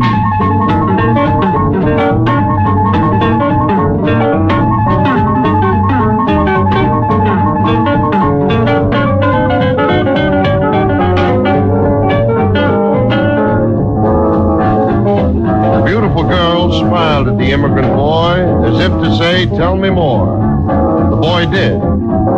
Come on to my house, my house, I'm gonna give you a Christmas tree. Come on to my house, my house, I'm gonna give you a marriage ring and a pomegranate to wear. Come on to my house, my house, come on. Come on to my house, my house, come on. Come on to my house, my house, I'm gonna give you a peach and a pear. I love your hair. Eh? Come on to my house, my house, come on. Come on to my house, my house, come on. Come on to my house, my house, I'm gonna give you Easter egg. Come on to my house, my house, I'm gonna give you everything. The figs and the dates and the grapes and the cakes, apple, a plum and apricot too. A peach and a pear, I love your hair. A marriage ring and a pomegranate too. Come on to my house all of your life. Come on, come on, come on, come on and be my wife. Что ж, э, добрый вечер, э, дорогие радиозрители, дорогие кинослушатели. Напоминаю, что сегодня с вами программа «Киночетверг», ее ведущий Тельман. У нас сегодня в гостях Карен Аванесян. Тема дня у нас сегодня Акира Курасава. Что ж, э, мы перешли к скажем так, заключительной части нашей передачи, и у нас сейчас пойдет, скажем так, как бы это обозначить, лучшие фильмы за лучшими фильмами, да, то есть у нас так сейчас будет такой поток тех картин, которые вот прямо вот в нон-стопе в обязательном порядке к просмотру. Да, спасибо большое, Тельман. А, я, э, вот мы остановились на «Семи самураях», я уже сказал, что это для меня самый любимый фильм Курасавы. Наверное, это возможно, вообще один из самых любимых моих фильмов, которые я когда-либо видел. Да ты что? Даже прям вот вот так? Даже, даже прям вот вот так. Вот для меня это, это прям так. Это настолько кино, которое... Вот здесь столько хочется сказать, что вообще невозможно говорить, потому что этот фильм да, я, вот я понимаю, вот говоришь о каждом фильме, и восторг за восторгом, и вроде как даже словами трудно выразить, но именно об этом фильме восторги просто такие сильные и эмоции незабываемые и потрясающие, что э, вот э, это, это кино, это просто то кино, которое нужно смотреть, поражаться тому, что это такое развлекательное, развлекательное, развлекательное кино, которое смотришь абсолютно легко даже сейчас, и которая все равно трогает тебя своей простотой, человечностью. И я не знаю, я, я вот говорю одни и те же слова уже, может быть, но ничего лучше просто не опишет, э, не опишет почерк Курасавы, который особенно, вот, э, особенно силен в этом фильме. Моральная сила, нравственная сила этого режиссера заключалась в том, что он всегда э, говорил о темах, которые в жизни беспокоят каждого из нас. И «Семь самураев» — это не исключение. То есть честь, э, дружба, поддержка. Э, Но мне кажется, скорее даже вот эта картина, она э, максимально ярко показывает то, о чем ты говоришь, да, то есть да. если у меня просто очень многие мои знакомые, тот же мой младший брат, они ну из э, фильмов Акиры Курасава это была первая их картина, которую они смотрели, потому что она на слуху была и одна из самых известных его картин. И, собственно, вот все те вещи, которые ты сейчас перечисляешь, это именно то, что в первую очередь ассоциируется с Акирой именно благодаря этой картине. Да, то есть, а потом уже все остальное. Потому что, ну, как бы это такое одно из самых ярких. Кстати, что меня в свое время удивило, я сейчас не помню по какому каналу, я этот фильм совершенно случайно увидел по ТВ. Я не помню, какой это был канал, и смотрел его даже помню в больнице сидел. Значит, э, и он мне показался очень каким-то коротким. Потом прошло очень много времени. Там, это мне было, когда первый раз я смотрел, где-то было в районе 14 лет. 97 год был, когда в больнице лежал как. И потом, где-то в 2000-х годах, я уже посмотрел его по новой. И я понял, что фильм гораздо дольше. То ли его сократили, получается, тогда, когда я смотрел по ТВ, потому что фильм идет там порядка трех часов. Там, я считаю, четыре? Четыре? Да, ну да, может быть даже четыре, я уже просто плохо помню. Более даже трех часов, да-да. Ну не четыре точно, там три-три с половиной где-то так было, нет? Ну, сейчас, давай, сейчас я скажу точно. А, да, да, три часа 22 минуты. Ну да, да, да, вот три-три с половиной, да. И я понял, что просто по ТВ показывали короткую версию, я фильм увидел совершенно с другой стороны. Он гораздо более развит. Причем, опять же, вот этого ощущения нету, что фильм какой-то там долгий. Ну, конечно, да, он кое-где такой тянущий чуть-чуть, но смотря картину, ты немного привыкаешь ко всему этому.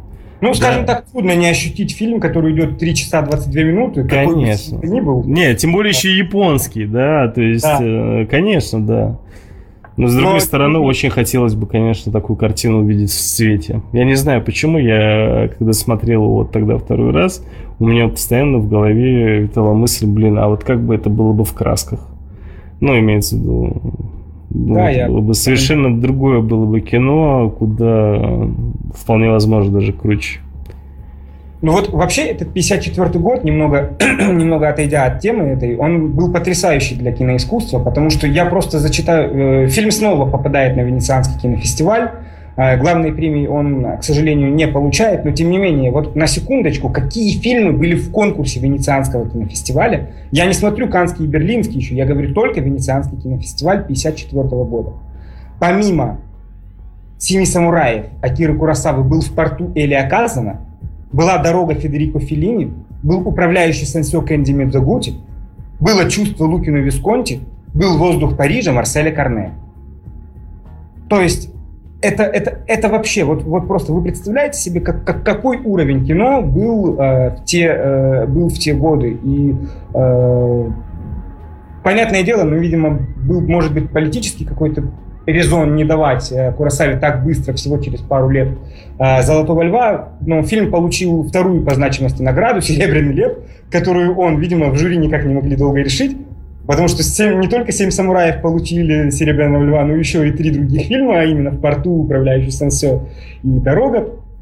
То есть четыре фильма получили «Серебряного льва» и «Золотой лев» ушел «Ромео и Джульетте», которую, к слову, вообще никто не помнит. Э, Ренату Кастеляни, не Дзефирелли знаменитую, а совершенно вот как бы мало кому известную. Но неважно, я хочу вернуться к «Семи самураям». Э, все в Советском Союзе э, эта история более известна по ремейку Джона Стерджиса, который сняли в Америке, который назвали «Великолепная семерка». Она обыгрывает тот же самый сюжет. Сюжет «Семи самураев» следующий – Япония, средневековое, позднее средневековье, гражданская война, маленькая деревня. Жители деревни постоянно подвергаются э, набегам со стороны бандитов. И в один из дней они решают, что э, они э, задаются вопросом, как же им на этот раз пережить очередное нашествие, потому что бандиты приходят, отбирают всю еду, а в стране голод. Они идут к старейшине, и старейшина советует, наймите самураев. И тут, значит, большая деревенская делегация собирается, идет в город, и они решают найти ронинов. Кто такие ронины? Для тех, кто э, слабо знаком с историей и культурой Японии, ронин это тот самурай, который остался без своего даймё, то есть без своего хозяина. Самурай это слуга, он служит. Это как рыцарь, который служит своему феодалу, переводя на язык западноевропейской культуры. И, но в Японии, если самурай остается без своего хозяина, он становится ронином, и это своего рода равносильно позору. И чтобы избежать этого позора, он сам должен э, сделать что-то такое большое и значимое, в общем. И э, ронин, они находят одного ронина. Э, после долгих уговоров за еду он соглашается поступить на, на службу. Э, параллельно с этим э, героя играет Такаси Симура, который играл пьяного ангела и который играл главную роль в фильме «Жить». Параллельно с этим там есть еще Мифун, который играет полного придурка, который э, да, очень слабый персонаж, самый комичный персонаж, скорее, наверное. Не, причем согласись, что он весь очень неожиданный. Очень неожиданно. Потому что, во-первых... Зубами рыбу ловить. Блин. Да нет, даже дело даже не только в этом. Вообще, в принципе, да, вроде такой, такая картина, да, и ты ожидаешь, что Мифуна, ну, сыграет какую-то такую роль, знаешь, там, очередную, там, крутую, там, и так далее. И тут как бы ему такая роль достается, ощущение, как будто то ли он наказал, то ли решил постебаться, то ли специально пытался его вывести из того амплуа, в который он сам же его загнал, понимаешь? Да, на, да, на самом деле э, тут э, действительно героя зовут э, Кацусиру, кажется, или как-то еще, и над ним все все время смеются, потому что он на самом деле не благородного происхождения, не самурайского но он очень-очень хочет стать самураем, и он хочет, чтобы его взяли вот в эту команду тех, кто защищает деревню. А впоследствии он э, каким-то образом находит поддельную вот эту вот, э, как бы не грамоту, а вот это вот свидетельство того, что он самурай. Ну вот есть один парадокс. В этом свидетельстве написано, что это свидетельство действительно подтверждает благородное происхождение этого героя, но согласно документу ему 12 лет. И, понятное дело, он становится объектом всеобщих насмешек, э, как со стороны других шести самураев, так и со стороны даже вот деревенских жителей, которые не воспринимают его всерьез. А, вообще, как э, Курасава мотивировал желание снять этот фильм? Он находился под большим впечатлением от лент Джона Форда, э, американского мастера вестерна, которого мы обсуждали в э, профильной передаче, Артемий рассказывал много. Но он сказал следующее. «Семь самураев» были мотивированы моим желанием снять одновременно и глубокий фильм, и в тот же самый момент очень развлекательный. И, в принципе, он так и подавал «Семь самураев», как в первую очередь образец развлекательного кино – Просто другое дело, что снимая именно 100% развлекательный фильм, это фактически, пожалуй, это первый большой блокбастер японского кино, наверное. Э, плюс ко всему, Курасава хотел переосмыслить, он, он хотел снять э, фильм в жанре дзидай геки, то есть традиционный японский самурайский фильм, э, который до этого снимали разные другие мастера, вроде Мидзагути. Значит, извиняюсь. Это было э, движущим мотивом, который побудил режиссера за то, чтобы он взялся за этот исторический материал. Э, впоследствии материал обрастал... Э, изначально это была история одного самурая, который совершил самоубийство, но он отбросил этот сценарий, но работая над этой задумкой, он неожиданно пришел к новой задумке про жителей деревни и э, семь самураев, которые наняты их оберегать. Семь самураев. Я даже не знаю, что еще. Э, так много всего вертится относительно этого фильма.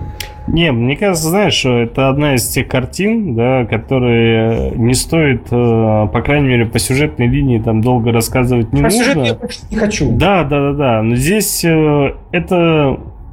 Здесь, мне кажется, достаточно сказать одного, то что если вы любите кино, любого жанра, неважно вообще в принципе, да, то э, несмотря на годы, которые с тех пор прошли, чуть-чуть промотайте долгое вступление, и вы посмотрите практически на одном дыхании весь этот фильм.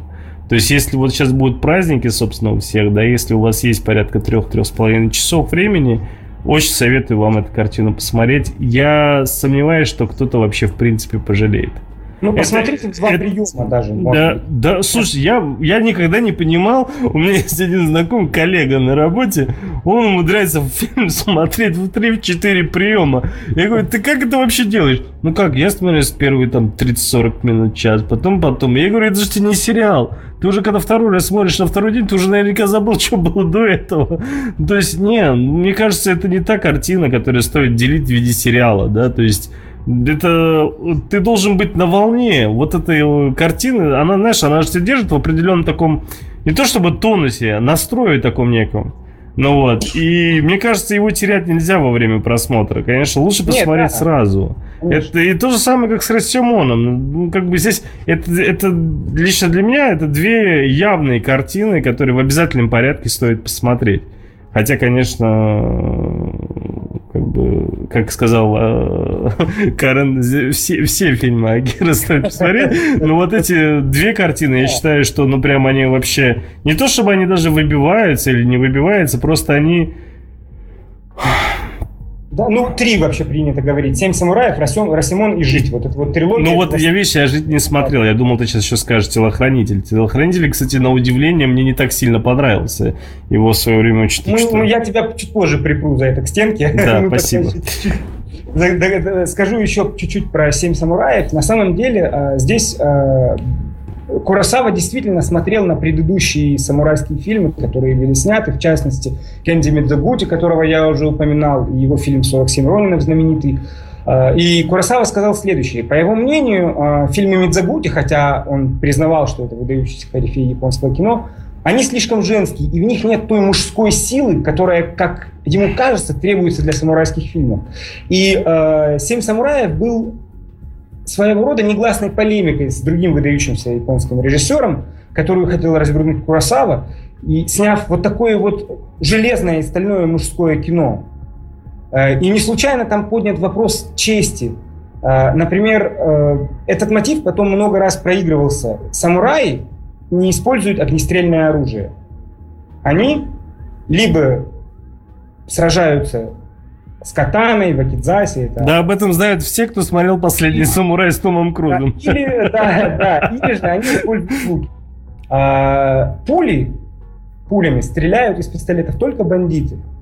Э, и, в принципе, э, этот мотив потом находил неоднократное вот такое вот обыгрывание, в том числе в «Последнем самурае», в котором э, даже Том Круз отказывается от ружья и начинает калашматить всех катаной там э, налево и направо, а в конце их всех крошат. Э, ну вот что ты спойлеришь, может, кто-то не смотрел «Последнего самурая». Ну, да, да, если не смотрел, то ну и не страшно. Ну. Теперь уж точно не посмотрим фильм. Смотрите лучше Курасаву, чем «Последний самурай». Это, конечно, приятное кино, Том Круз клевый, ничего не могу сказать, но это, конечно же, дешевая голливудчина в плане самурайской темы. Но, тем не менее, этот мотив честь и э, огнестрельное оружие несовместимые вещи, он впервые был подан Курасавой и потом неоднократно обыгрывался в кино. Да, я думаю, что по поводу «Семи самураев» еще стоит сказать, что это был самый трудно подъемный проект Курасавы. Э, студия постоянно э, хотела его завернуть, потому что Курасава постоянно срывал графики съемок, он выходил из бюджета, но каким-то чудодейственным образом он постоянно уговаривал продюсеров продолжить финансирование. А, в итоге фильм действительно имел огромную славу и э, колоссальную зрительскую любовь по всему миру. И, собственно говоря, да, это мой самый любимый фильм Акиры Курасавы, и это сокровище в истории мирового кино. «Семь самураев». Посмотрите этот фильм. Я пойму, если вы не сможете сделать это за 3 часа 22 минуты. Посмотрите сначала полтора часа, а потом еще вот э, оставшиеся там э, другие чуть больше, чем полтора часа. Но конечно, это, это, это, это кино, которое вот, вот действительно до сих пор оно а, трогает. Скачайте его в Blu-ray, и в потрясающем качестве оно смотрится не менее здорово. Здесь я бы как раз-таки перешел бы сейчас а, после «Семи самураев» Ну, я не буду много говорить о том. Телохранителю хочешь перейти? Нет, нет я да, два, несколько, три маленьких штришка по пути к телохранителю, даже четыре. Это «Трон в крови», экранизация. Я боюсь, ты не дойдешь, потому что уже 22.37, да, я понимаю. у нас времени я, практически я мало. Я обозначу, и все. «Трон в крови», э, экранизация э, Макбета по Шекспиру, опять Япония средневековая. Впоследствии «Три негодяя в скрытой крепости», фильм, который вдохновил Джорджа Лукаса на «Звездные войны», тоже не могу много рассказать. «Телохранитель». Тоже буду краток с телохранителем. Этот фильм, который считается одним из э, образцов киноискусства. Э, впоследствии он лег в основу фильма Серджио Леоне, первого в э, трилогии с Клинтом Иствудом о человеке без имени за пригоршню долларов. Сюжет заключается в том, что если в двух шагах тоже приходит в деревню телохранитель, там действуют два враждующих клана – э, точнее не телохранитель, а самурай. Самурай понимает, что и тот, и другой является злом. Причем он... не Ронин, прошу заметить. Что? Не Ронин, именно самурай.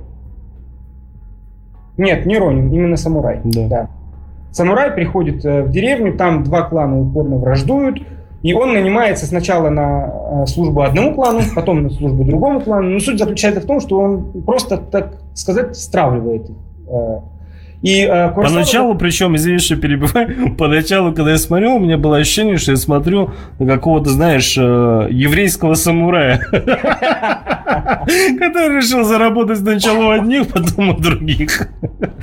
Да, но вот на самом деле Курасава все время, э, Курасава вновь э, писал впоследствии, что этот фильм тоже родился из другой его моральной дилеммы, когда ты э, очень часто в жизни ты смотришь, что слева зло и справа зло, и возможно ли в этой ситуации остаться как-то посередине.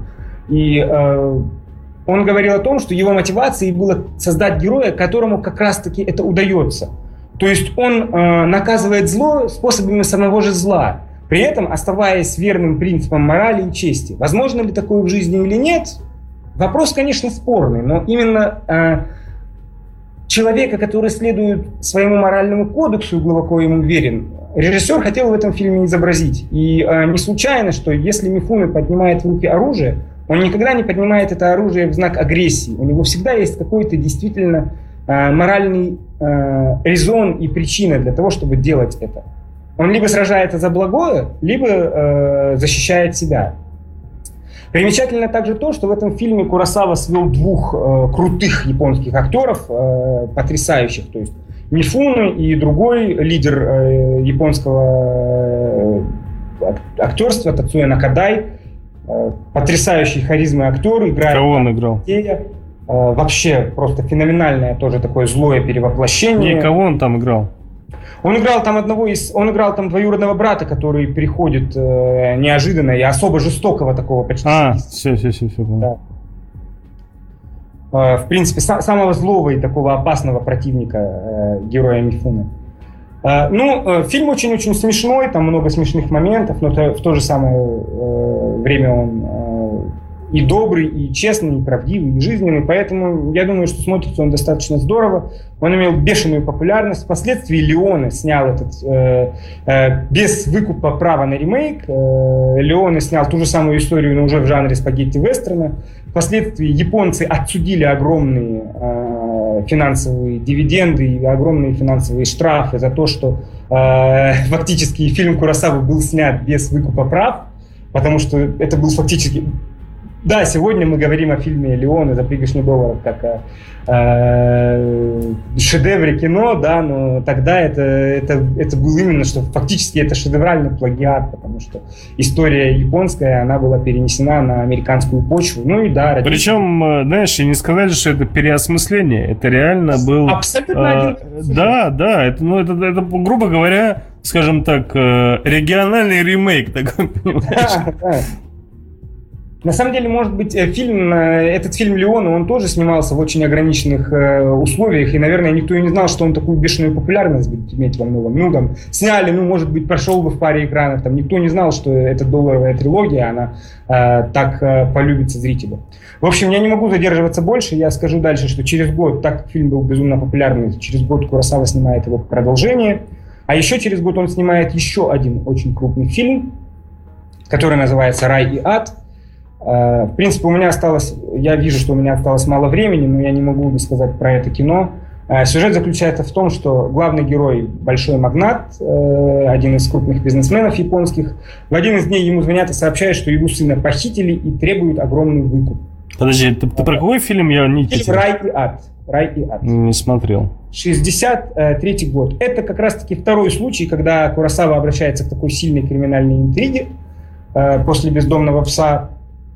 Я считаю, что это тоже один из его шедевров, который, в принципе, остался в тени исторического материала и самурайских фильмов. Но, тем не менее, это очень-очень такое моральное и благородное кино. А, значит, э, магнату э, сообщает, что его сына похитили, и он, понятное дело, готов отдать выкуп. Но тут узнают, что ошибочка-то вышла, и похититель похитил не сына бизнесмена, а сына шофера бизнесмена. И тут, во-первых, с одной стороны, моральная дилемма для самого героя Мифуна. Как поступить? А, имеет ли жизнь сына шофера такую же ценность, как э, жизнь... Э, Фига себе, какие вопросы были подняты. Да, и э, как должен действовать сам герой Мифуны в этой ситуации? Э, в принципе, там я, э, сюжет рассказывать я тоже не буду, и как оно дальше пойдет, но здесь снова тот самый прием когда два фильма в одном, фильм состоит из двух частей, серединой как раз-таки одна интрига заканчивается, и кажется, что уже ничего нельзя сказать, но начинается совершенно другой фильм, который только пере, переосмысляет переос... вопросы, которые были подняты в первой части. Но суть заключалась в том, что Курасава вот с такой вот ребром поставил этот вопрос, что рай и ад это не что-то личное, а вот ад это то, где живем мы все. И он показал, что, в общем-то, то, что на самом деле сначала кажется злом, да не такое уж оно и зло выходит, потому что оно... Э, по большому счету это очень социальное кино, потому что оно ответило на растущее социальное неравенство и усиленную, усиление вот этой вот классовой структуры и разрыв между бедными и богатыми, который наблюдался в японском обществе, уже которое в 1963 году испытывало экономический подъем. Это после Олимпиады, когда бум, все стали говорить о японском чуде, там, менеджмент, э, производство, Sony, Panasonic, там, Hitachi и прочее, прочее, да, страна встала с колен на ноги. И вот в, в, в этой эйфории рождается это кино. Оно говорит о том, что виновны ли те, кто живут в этих страшных, кошмарных лачугах и смотрят на эти, в которых которых э, будут цитировать монолог, в которых э, зимой безумно холодно, а летом невозможно дышать, и они смотрят на эти огромные здания, которые устремляются вверх, и они растут с чувством ненависти. И они живут и питаются этой ненавистью. Виноваты ли они в том, что они ненавидят или нет? То есть тут одна дилемма, вот личная дилемма героя и сына, она вот растет как пирамида, и ее вершина – это дилемма общесоциального масштаба. Виновны ли, что общество, оно тоже виновно. Сам, само, сам принцип этого кастового деления, он есть по сути зло, которое есть начало всему остальному злу, еще большему. Но корень всего этого вот в этом вот социальном неравенстве. И по большому счету, а кто виновен? Можем ли мы винить тех, кто творит это зло, и тех, кто а, живет, воспитывая в себе чувство ненависти? Очень сложный фильм, который поднимает очень серьезные вопросы в рамках криминального сюжета. Я очень рекомендую его посмотреть.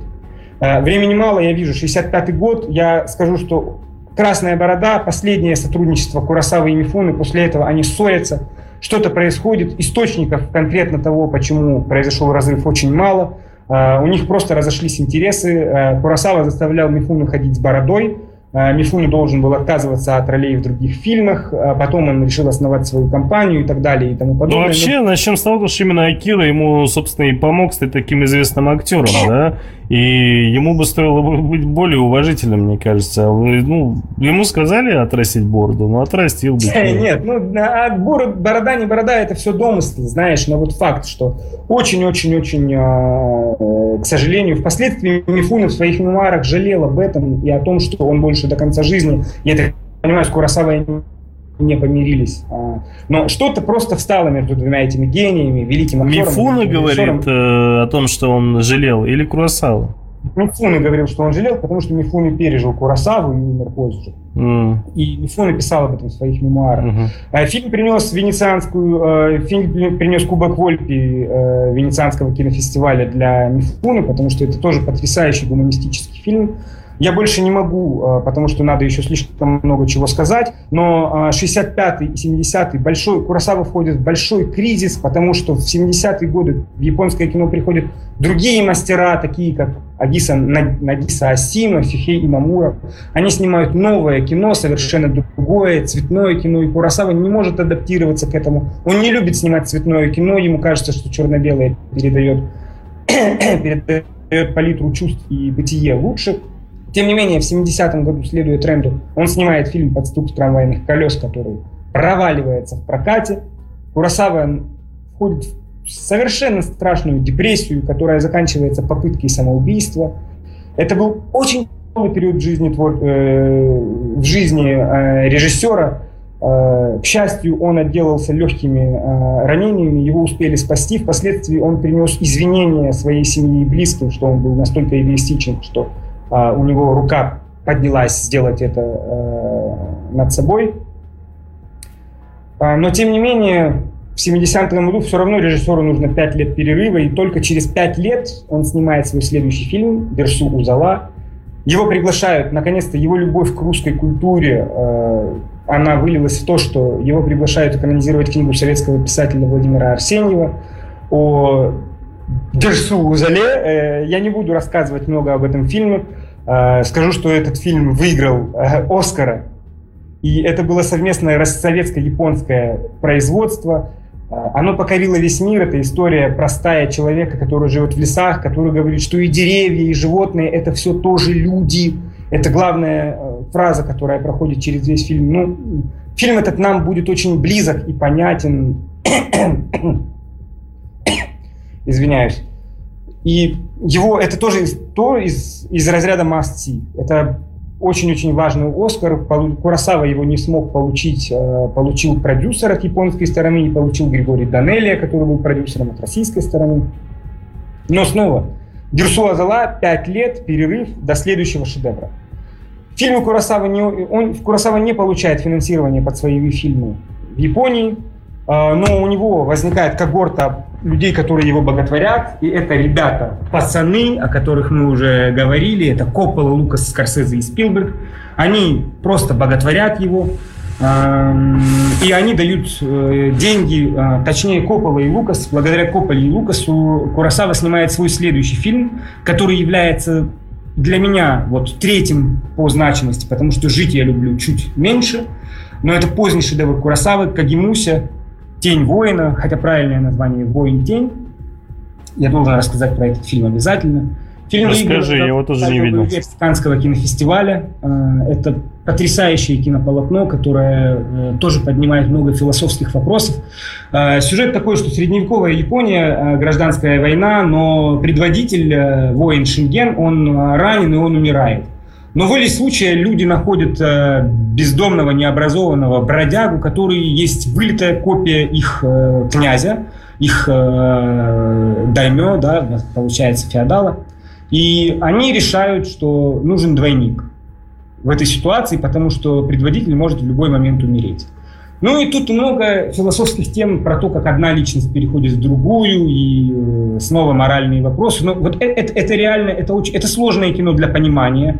Это снова самурайский фильм. Это предпоследний самурайский фильм Курасавы. И э, его не так легко смотреть, как «Семь самураев», допустим, хотя «Семь самураев» гораздо дольше идут.